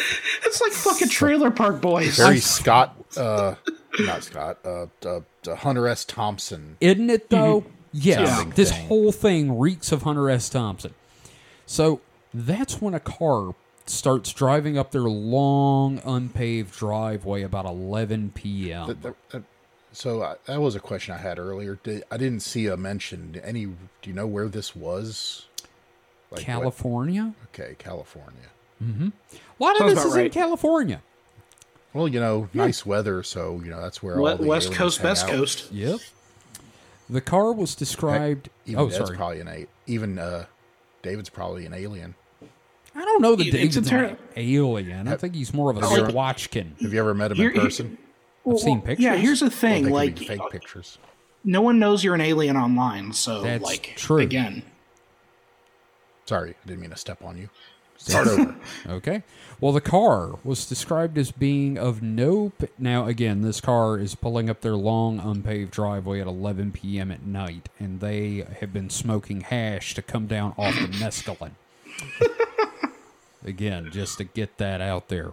The car was described as being of no particular make or model that they could identify. Sounds like some uh, Like- some people that really don't know their cars. like someone just sort of drew an approximation of what a 1950 style car would look like without having to pay copyright. And again, this actually tracks with a surprising number of MIB sightings. It's always an unidentifiable old car. which seems like way more effort than just like aping a uh, existing car well, and because you, you have someone has to design that shit right? the, I mean, man in black designer that has to draw and you know create this you know bespoke car Yeah, well, I mean, it's also interesting because, like, when I talked about the Maury Island incident, the car was easily discernible, which one could argue means that that encounter was fake. Because again, the it's more common for the mem- the MIB encounters to have cars that are so vague and nondescript. To actually be able to name the model of the car is like one of those, like, well, that doesn't sound real. Yeah, it kind of sounds like they drove up in one of those cars from Batman the Animated Series that just looks old but isn't Uh-huh. a real car. So they pull up in this unidentifiable car, and three men get out and come to the door. Now, they were pale in the porch light and wearing old school 1950 style black G Men outfits. But the suits were like loose hanging really loose, like they were several sizes too big. And the description of the gentleman was sickly and like they were, quote, having trouble breathing. Now, this sounds like Review Brah to me. I don't know what that is. You d- oh, you don't know Review Brah? I don't. Uh, uh, I will send you a link after the show, and then you will understand what the joke is because you're gonna laugh. Okay. Now, these weird, semi inhuman things are standing there in the porch light at the door after a horrifying experience, and Peter opened the door. Because Steven said, as Steven said, well, better let him in. Which also tracks with typical Men in Black encounters. It's always like, may I come in? Can please, I need to come in and speak to you, please. And they always let him in. Well, remember, if you're cold, they're cold. Okay, that's fair. You need to let your men in black in. so the three men walked in. They sit down on the couch and they just stare at Peter and Stephen. They just stared. They just sat there, gasping and wheezing and croaking and smirking at them every now and again like there was something really funny about all this. and after a few minutes, Peter finally it sinks through. He gets properly terrified and just screams, Well, what do you want? and they just sit there and stare at them. And then Peter just sits here thinking how much he would love for these three assholes to get out of his parents' house. And with that, they stand up and just walk out the door, get in their car, and the car just vanishes. and that was the only experience he ever had with Men in Black. This is an incredible story. So, so I think they were just sickly nerds that had that didn't have their asthma medication. maybe, maybe, maybe they were. Uh, this could have been from the era when they uh, they allowed uh, Mormons to drive, No, it And they were- wasn't. they were that, that was the 80s. and uh, when was this? 69, 70? Okay, well, they maybe they were Pentecostals. I don't know. God damn it. They, but they, they, they, they came in and because they're still like they're still full of hash. They're they're coming down on mescaline and full of hash. They they just don't hear what they're saying. It's just like what they're they're talking just sounds like you know panting to them. Now, Just like you were saying, and then he thought he he thinks he thought.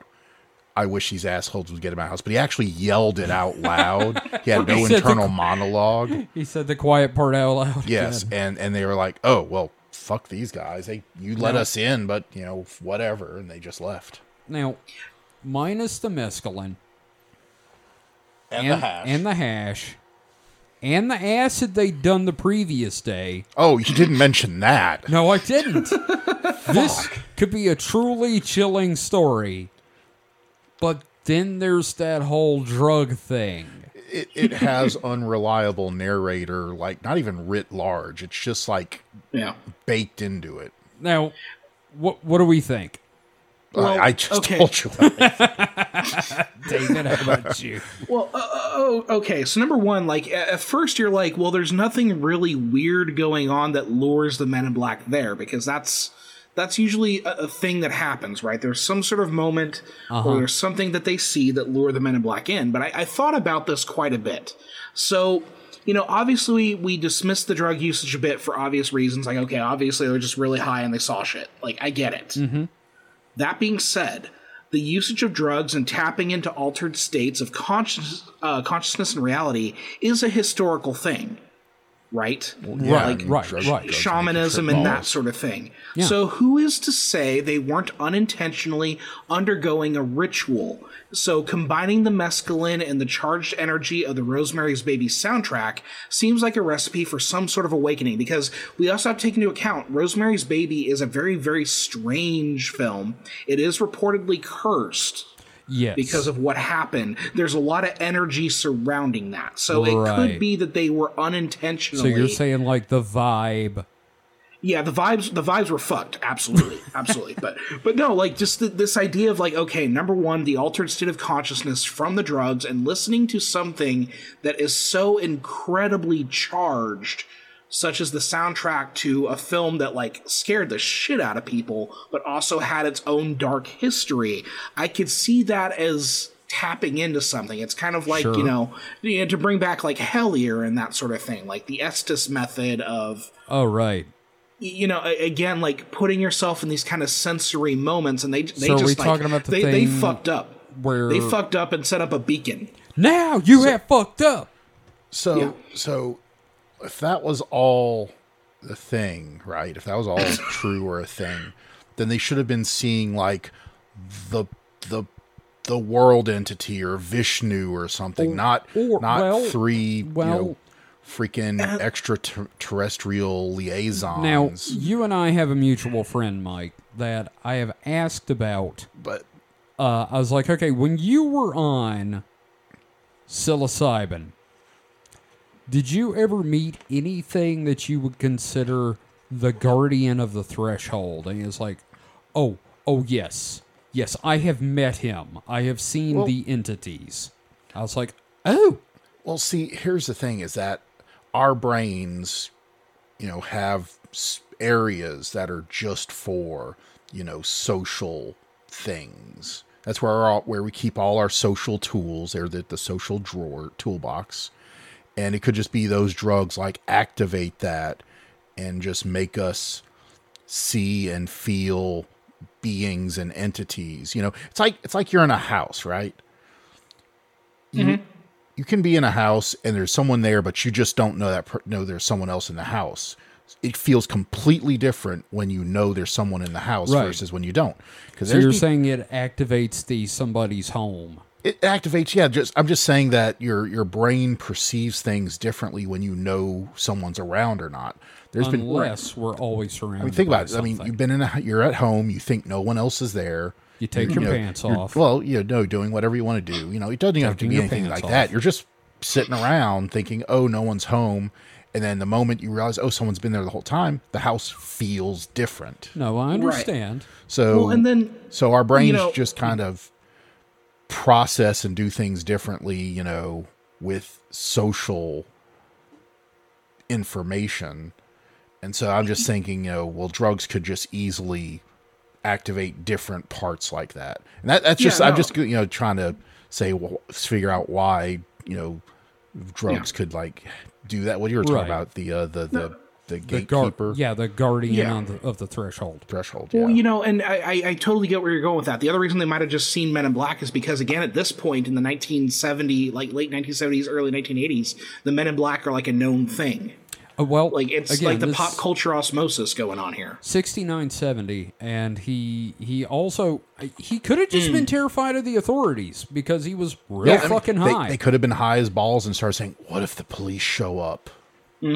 They could have talked themselves into it sure but I, I'm just saying that if if it was if you're going like you know going by a Men in Black encounter, it makes no sense for them to show up here because there was like Right. no UFO yeah no there sighting, no, no, other sighting or anything thing for them. Now it's just otherwise it just reads as bored ass Men in Black who say, "Oh, someone's pinging on our tripping balls meter. Let's go fuck with them." or hey these guys have just drifted into the wavelength we exist on in the super spectrum God damn it! let's go fuck with them Yeah, they're, they're expecting to see like a fucking shaman, and meanwhile, it's two dudes who are just absolutely Kevin. fucking baked eating pizza. yeah Kevin, I'm going to give you a dildo that says Super Spectrum just so you can fuck yourself with it. the look he gave me my god. Well that's that's kind of it for the men in black. We are going to do another episode where we're going to mm-hmm. talk about the nature of the men in black because i have heard some really interesting stuff just today on mysterious universe that i want to go back and do some research mm-hmm. on mm-hmm. uh and try not to use the term super spectrum when i do it. So we've got some questions. Woo! I put a call out. Uh, so questions this week. First one, of course, from Ghost Forge Yay! says it. Okay, and David, you you know more about the Fae than I do. Maybe you know what the hell he's talking about here. Oh, okay, okay. Or or as Mike said, uh, don't want to misgender. So, Vimper Ghost Forge. uh, if the MIB, NIB, if the MIB are Fey folk, are they Seelie, Unseelie, or Wild Fey? And in that context, what do you think their motivation for what they do is? Oh, okay, so I like that you kind of pivot to me as supposedly the Fey expert. Um, like I know I, I get a general sense of what this is, but I'm not like an expert. But that being said, Seelies I believe are like um that take on the characteristics of the dead, I think. Like um like like like ancestors or something like that, I think. Because that was did you ever see Brave? No. Oh, I okay. did. Well, she has this thing. Yeah, like the the little blue orbs of light that are like the ancestors, or whatever. Those are the Seelies, I believe. As far as an unseelie, I don't know. Wild Fey, wild with a Y, by the way. Um, yes. Like that just All right. seems Okay, like okay. Yeah. Sorry, I just looked it up. Seelie are the ones that uh, are helpful and uh, warn people when they've done something offensive, and they return human kindness with favors of their own. okay. uh, see, I'm not an expert. Yes, and uh, unseelie are the assholes. Yeah, yeah. Okay. According to Wikipedia, That's where I got it. yeah, the Seelie Court, Seelie Court is described as to com- uh, comprise of fairies that seek help from humans, warn those who have accidentally offended them, and return human kindness with favors of their own. Yeah, an unseelie court describes darkly inclined asshole fairies, basically. You know, Wild Oh, Fae, okay. Wild Fae are not bound to either court. Okay, Ah, so they can they So- could do just whatever. they're just assholes. well, no, they Yeah, could so- do whatever. They could be Sure. You know, they could they like you or they don't like you. It sounds to me like we're gonna have to do like a dive into this because I want to do more folkloric stuff. Like I want to no, explore absolutely. yokai, for example, We because there are a shitload into- of yokai out there. We, we need to cover supernatural, not just paranormal. Yes. It's in the name. So, um, but as far as the question, like you and I had gotten into this when we had talked about like the superstructure and the Fae, like specifically Mm-hmm. the uh, the Fae episode about how these are things that our perception of them changes, and you know, Right. I think that's getting to what this is. So I would just suggest it's- listening to that episode. yeah, it's basically the phenomenon wearing a different mask depending on when and who. Yeah. Uh, if they're anything, I would say they're wild because they definitely don't answer to anyone. Mm-hmm. Uh, and their What are you- motivation what are you is talking about the answer to the uh, the uh, aliens. the government. I don't. I don't. They, they're not government. I don't think they res- they answer to the aliens necessarily. I think they uh, well, uh, they don't ri- they? They're they- they, are like going running interference for them, and they're running interference. I think they're basically feeding on fear if they're fey, and I think that will be their motivation if they're fey. Yeah. Uh, Again, but I, I if. would I would Big listen if. to that episode again. I would listen to that episode. Uh, that's Yeah. the Fae it is because we kind of get into that, and I think we're gonna have to revisit that, especially like looking at the different uh, like classifications. Because again, this is like you know, and I always appreciate like Ghost Forge dropping this shit on me because it's like you know, I don't know really what these things are, Yeah, but like now there's that there's we definitely know, yeah. yeah. Also, Wild Fae is apparently from uh, specifically from the Dresden Files, so uh, probably need to read Fair those. enough. Fair enough. Uh, all right. Next question, I believe, is from Holly. Mm-hmm. We've heard stories of MIB being distracted and fascinated by mundane objects like clicky pens or watches. What basic household item would you use to distract them in an escape attempt? Kevin. No, that's what I would do. I'd shove. Kevin at them and just Oh. run away. Oh. Yeah, flummoxed by Kevin. Just what is this thing? What is this? What is a Kevin? I do not understand. Where is the button for this Kevin? I do not know what to do with this Kevin. David, Because what- Ke- Kevin, you're pretty basic. oh fuck off! Fuck, Jesus, man. Ow. Ow. damn son. Shit. Oh, fuck. Would, would we consider a Rubik's Cube a mundane object? Or is that Sort of. specialized because it's meant to puzzle? How do I? How do I, I think- use no, this? Can I here's the thing. summon the You'd- you'd- Hellraiser? You'd, you'd hand a Rubik's Cube, the most scrambled Rubik's Cube ever to them. They would just like kind of go bloop, and it's solved, and be like, that sucked. Oh, okay, so I'm gonna say like a pill bottle with like the child safety. Oh no, that thing. that would be them just like hours. How the fuck? What? Their, Do not their heads would explode just because like, what's in it? you know, you know what I would?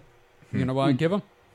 Fucking egg beater, like you know the kind with the uh, the rota- like- with the with the, the crank on it. Yeah. Man, that's it, man. They they're never doing anything again. Holy shit! When I turn the thing, the top spins. Oh my god! I love the clicking sound. This is the best thing ever. Help! Help! I got my dick caught. You know, it's a it's a pretty big guess that they got a dick. Yeah. Yeah, I know. I'm I'm, I'm misgendering the the. Well, the- it's not even that. I just don't think they have human genitalia at all. I think there's like what uh the guys on Mysterious Universe called smoothies. They're all just Ken dolls. Yeah, exactly. They're Ken dolls down there. They're just smooth boys. Oh boy. Oh. Yeah. Oh. Yep. So third question. Smooth boy summer. Smooth boy summer. Woo! It's winter 2023 is going to be the summer of the smooth boys. in the northern hemisphere. Yeah. It's winter. Oh wait, no, it is summer in Australia. Yeah. It's There you go. summer, summer smooth boy Australia, Yeah. Oh, that's even Good higher. day, mate. or Australian smooth boy summer. Good day, mate. I ain't getting the bowls. All right, so Sam asks, so perception filter, MIB are just crows, right? Well, that would that would suggest that birds are real. You know what? I'm gonna throw you off this podcast for that. I gotta put up with this from Clark at work. I don't need this from you. Uh, actually, you know what? That's probably the best explanation for MIB I've ever heard. They're Oh, just birds. Well, if they're crows, I have to count them. Oh, Well, you know, and, and crows and magpies are fucking weird, right? So like Yeah. I, I they they pick up shiny things, so that would explain some of like the the mundane objects kind of capturing their attention. yeah. You, you know what I think? I think they get to decide who lives and who dies. I understood that reference. Mike did too. Yeah. Um, well, you know, I mean, I, I would call, I would think a crow would be smarter than your average man in black. They're pretty smart. Man's got a point. not not as smart as a servo though. No, no, certainly not. Definitely smarter than Mike Nelson. But so one last bit, we put a, I we I put a call out on uh The royal we. the Royal We. I, we put a call out on Horror Hub uh, this week for uh, what was it I asked? I said question for hashtag paranormal and hashtag UFO Mastodon. How many of you have seen a UFO or UAP in your life? Tell me about it. And then I explained my two, and I threatened you if you brought up a Christmas tree being thrown out of a UFO. so, uh, we got a response, which that's why I like Mastodon. You actually get responses. It's been great. Like um It Yeah. has been. We got a Steph at Steph at horrorhub.club responded with the most striking thing I've seen happened two summers ago. I woke up in the middle of the night and for some reason went outside and saw a red pulsating orb traveling across the sky. I immediately knew it was something special, but a sec- I second guessed myself and thought perhaps it was a shooting star. Seconds after that, though, an actual shooting star went by in a clean white arc. It really shook me up. Hmm. Interesting. yeah. Not to be that guy. Oh no. I don't know. Whenever I hear pulsing in red, it's just like that. That's aircraft marker lights. It could be, or I it mean- could be Could be fucking else. Starlink. Oh no, I mean it's. Two summers ago. Yeah, I think we've had but that Starlink be. for That, that wouldn't be pulsing though. Oh, I don't fucking know. It's Elon Musk shit. I don't give a shit. But generally, generally pulsing in red is usually the aircraft. You know, the red strobe light. No, I understand. Could have been through Yeah, you know yeah. an atmospheric phenomenon that made. well, it and then Pelicans. you know also yeah, atmospheric pelicans, yeah. pelicans. it was just a attenuated layer the of signal. It was it was a layer of pelicans. Well, and then the other thing is like uh, they mentioned specifically waking up in the middle of the night, and for some reason going outside, which tells me that like you're not exactly in your most lucid state at that Yeah, point. I mean maybe a So, little, Yeah. little yeah, sleep like, in your you know- your eyes are a little Sure. blurry. Now I will so- say mm-hmm. that's the exact same way I saw both of my UFOs, except that my dad was awake and was like, "Where the hell are you going?" Hmm. And backed up that I went outside and saw these things. Now, now, now, were these the Christmas lights? The second one was Oh, okay, okay. the first one was a black circle surrounded by red lights, slowly spinning with one red light in the center. so they were swinging the Christmas tree around. I am going to shove you up the Grinch's ass. Ooh, I'm a mean one now. Yes. Well, Steph, thank you very much. That was that was a lot of fun. I, I Yes. am very appreciative of you of coming in and giving us that story. Like I, I like it. I Yeah, like I it. firmly believe she saw something interesting, Mike. Uh, Yeah. Well, I mean, well, I mean, it was interesting for sure. Shooting star was Oh, yeah. interesting. Yeah. Oh, I love when you get to like the one time we went out to the country and saw the uh, meteor shower. Yeah, that the time. uh, the per- not Percleids, Perseid. Perseid. Perseids. Yeah, I think so. Yeah, that was great. Yeah, I want to do Mm-hmm. that again at some point. Go to a, a dark sky site, Yep, that will be awesome. watch. Uh, but no, uh, it does remind me of the. I think I've told it on the show before, where uh, we're like sitting around my house when I was still, you know, teenager, still living with my parents. Is this the hole in the sky? Yeah. Yes. There's a, there's a there's a boom outside. And it just sounded like far off, like kind of like you know when you hear a distant transformer explode, you know, but no power goes out. So go out and look, and the whole sky is just you know very thin, but you know Yeah, that thin overcast horizon layer. Yeah, mm-hmm. horizon not I guess overcast kind of, but you know if you if the moon was behind it, It will be you would, you would, you'd still see the disk of the moon, but it'd be very blurry. But, Right. Yeah. Right. In kind of okay. So if I orient myself, I think it was kind of to the east, if I mm-hmm. remember the directions right. Right. Um, was just this big, perfectly circular hole in the uh, cloud layer. like in an anime when a laser shoots through the Yeah, clouds. exactly. Yes. and you know I I'm, I mean my guess my best uh, what I could best describe what probably happened was a uh, meteor probably exploded somewhere you know it was coming down and exploded at just the right altitude for the shock to blow a circular hole in the clouds Or God fucked the Earth. oh yeah you know Yeah. or or an anime laser beam shot It was the Avengers. a, uh, someone someone could have ascended to the next plane of existence and that was the beam shooting up into the sky Yep. There you go. That's it. It's the fucking rapture. Yep. But I, I'm gonna The stick. one good person. I'm gonna stick with the uh, the uh, meteor. The no, it was the fucking one good person going to heaven, and we're all in hell now. Yeah, Yep. Now, now, uh, Actually, that gentlemen, makes a lot I, I need you to go to Host Talk and look at the two pictures I posted. Okay. Because I mentioned Review Brah earlier. Okay, we're going to host talk. Yeah, Host Talk. Host talk. Oh, that Oh, guy. that guy. Yeah. Yeah. The food and now, guy. i- i- If, if you search for Review Brah on Google, the top question people ask is Is Review Brah a human? I mean, You know, I've never seen someone with the He- Innsmouth look quite so I much. love this guy. I love this guy. yeah, no, I love that one where he ate something. And he said, "This has ruined my day." Mm-hmm, Yeah, Yeah, I watched him uh, review a Wendy's chicken sandwich the other day, and he like was just oh like masterful at the shade with that thing. I was like oh man, what a words what a wordsmith.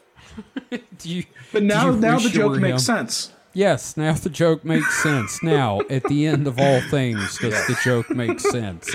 I I feel like leaving off with Review Brah should make us feel good. Everybody go to his YouTube channel, watch, Watch his shit. He's great. well, he, Yeah. he does. I think he might be like a man in black that is like trying to live He's- as a human. I think he's like the mid stage between one of the black eyed kids and a man in black. Because I mean, the, the suit he does look sickly. Oh, that could be all the fast food he eats. Yeah, he. Yeah, no, he um, really does match the description for, from that for story. all the fast food he eats, he's very very skinny, and that suit just- just, hangs off of him. Yep. There's the, the suits. I wish he would wear like a suit that's tailored to him. I, I think he would do look a ah. lot better. I, I'm No, pretty. I think the point is he he must No, make I, like I know, I know the point is to look that way, he but must make also YouTube like money at this point, right? I just I want to see him in a tailored suit at some point because I, I think it would be good for him to have at least one suit that fits. I think I'm he'd sure look he like. David Tennant. you know, he'd look he'd look like a a, a, a scarecrow. But yeah, um, I, I just feel like we needed to close it out with review, bro.